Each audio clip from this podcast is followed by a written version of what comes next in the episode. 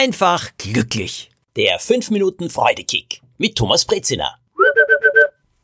Es gibt einen Freudekiller. Unter dem leiden einige. Und ich habe unter diesem Freudekiller lange Zeit gelitten. Er heißt Perfektionismus. Auf Instagram habe ich euch gefragt, was sind denn Themen, was sind denn Bereiche, wo ihr gerne einen Freudekick hättet. Und viele haben geschrieben, was kann ich tun, wenn ich so ein Perfektionist oder eine Perfektionistin bin? Wie kann man Freude im Perfektionismus haben? Es ist immer so frustrierend.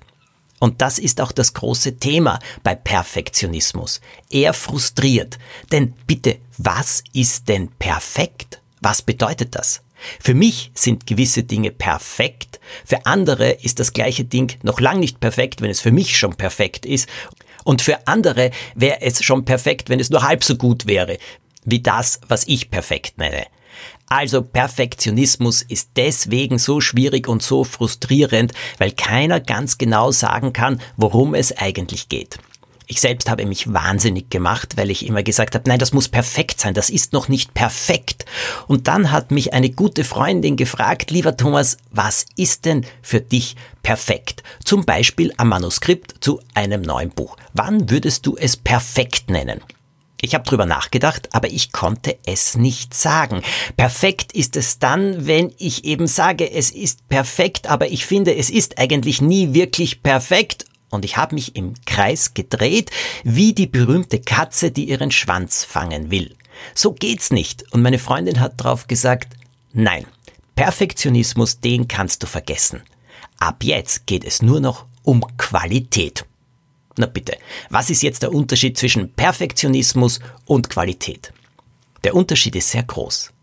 Perfektionismus ist etwas, was für jeden Einzelnen gilt, äh, wo jeder Einzelne das Gefühl hat, das ist perfekt, ohne es genau sagen zu können. Qualität hingegen, die kann man beschreiben. Die kann man definieren. Kennt ihr diese ISO-Normen, die beschreiben, wann etwas wirklich beste Qualität hat? Diese ISO-Normen gelten in allen Ländern und überall versteht man sie, weil eben die verschiedenen Punkte ganz genau festgelegt worden sind. Und zwar messbar festgelegt worden sind. Ob es jetzt um eine Tätigkeit geht oder um ein Produkt geht, was muss alles gegeben sein, damit es die sogenannte ISO-Norm erfüllt. Und solche ISO-Normen brauchen wir ganz einfach auch im Leben. Vor allem, wenn wir uns Perfektionisten nennen. Es ist besser, sich qualitätsbewusst zu nennen oder zu sagen, ich möchte gerne, dass meine Arbeit wirklich Top-Qualität hat. Und dann gilt es zu überlegen, was muss denn jetzt meine Arbeit entweder zum Beispiel bei mir ein Manuskript erfüllen, dass ich sagen kann, das ist wirklich gute Qualität. Ich kann euch das beschreiben. Ich habe zum Beispiel gesagt, beim Manuskripten, ich schreibe sehr schnell die erste Fassung. Damit ich aber sagen kann, das Manuskript hat gute Qualität, habe ich mir vorgenommen, nichts mehr schnell wegzuschicken, sondern ein Manuskript einmal, zweimal, dreimal durchzulesen und durchzuarbeiten und dann noch etwas zu tun. Ich teile mir die Zeit so ein, dass ich dieses Manuskript dann auch noch liegen lassen kann. Zwei Tage, drei Tage, am besten eine Woche. Danach arbeite ich es noch einmal durch und oft fallen mir dann ganz andere Dinge auf. Und dann gibt es einen Zeitpunkt, wo ich sage, so, die Qualität die stimmt und dann schicke ich das Manuskript an den Verlag oder ans Fernsehen oder an eine Filmfirma, wo auch immer hin. Und dann bin ich wesentlich zufriedener. Ist das jetzt perfekt?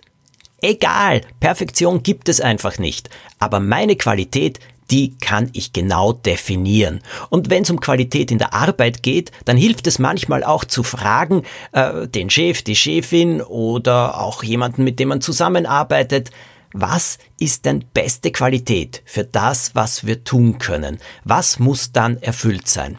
Und alles muss genau messbar sein. Das ist so wichtig, denn sonst gibt's Missverständnisse. Klarheit.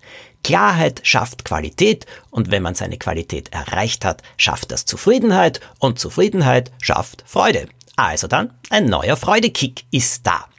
Es gibt den nächsten Freudekick dann für euch am kommenden Montag. Podcast am besten abonnieren, dann versäumt ihr keinen Freudekick mehr und er kommt automatisch, sobald er gepostet ist. Eine tolle Woche wünsche ich euch jetzt.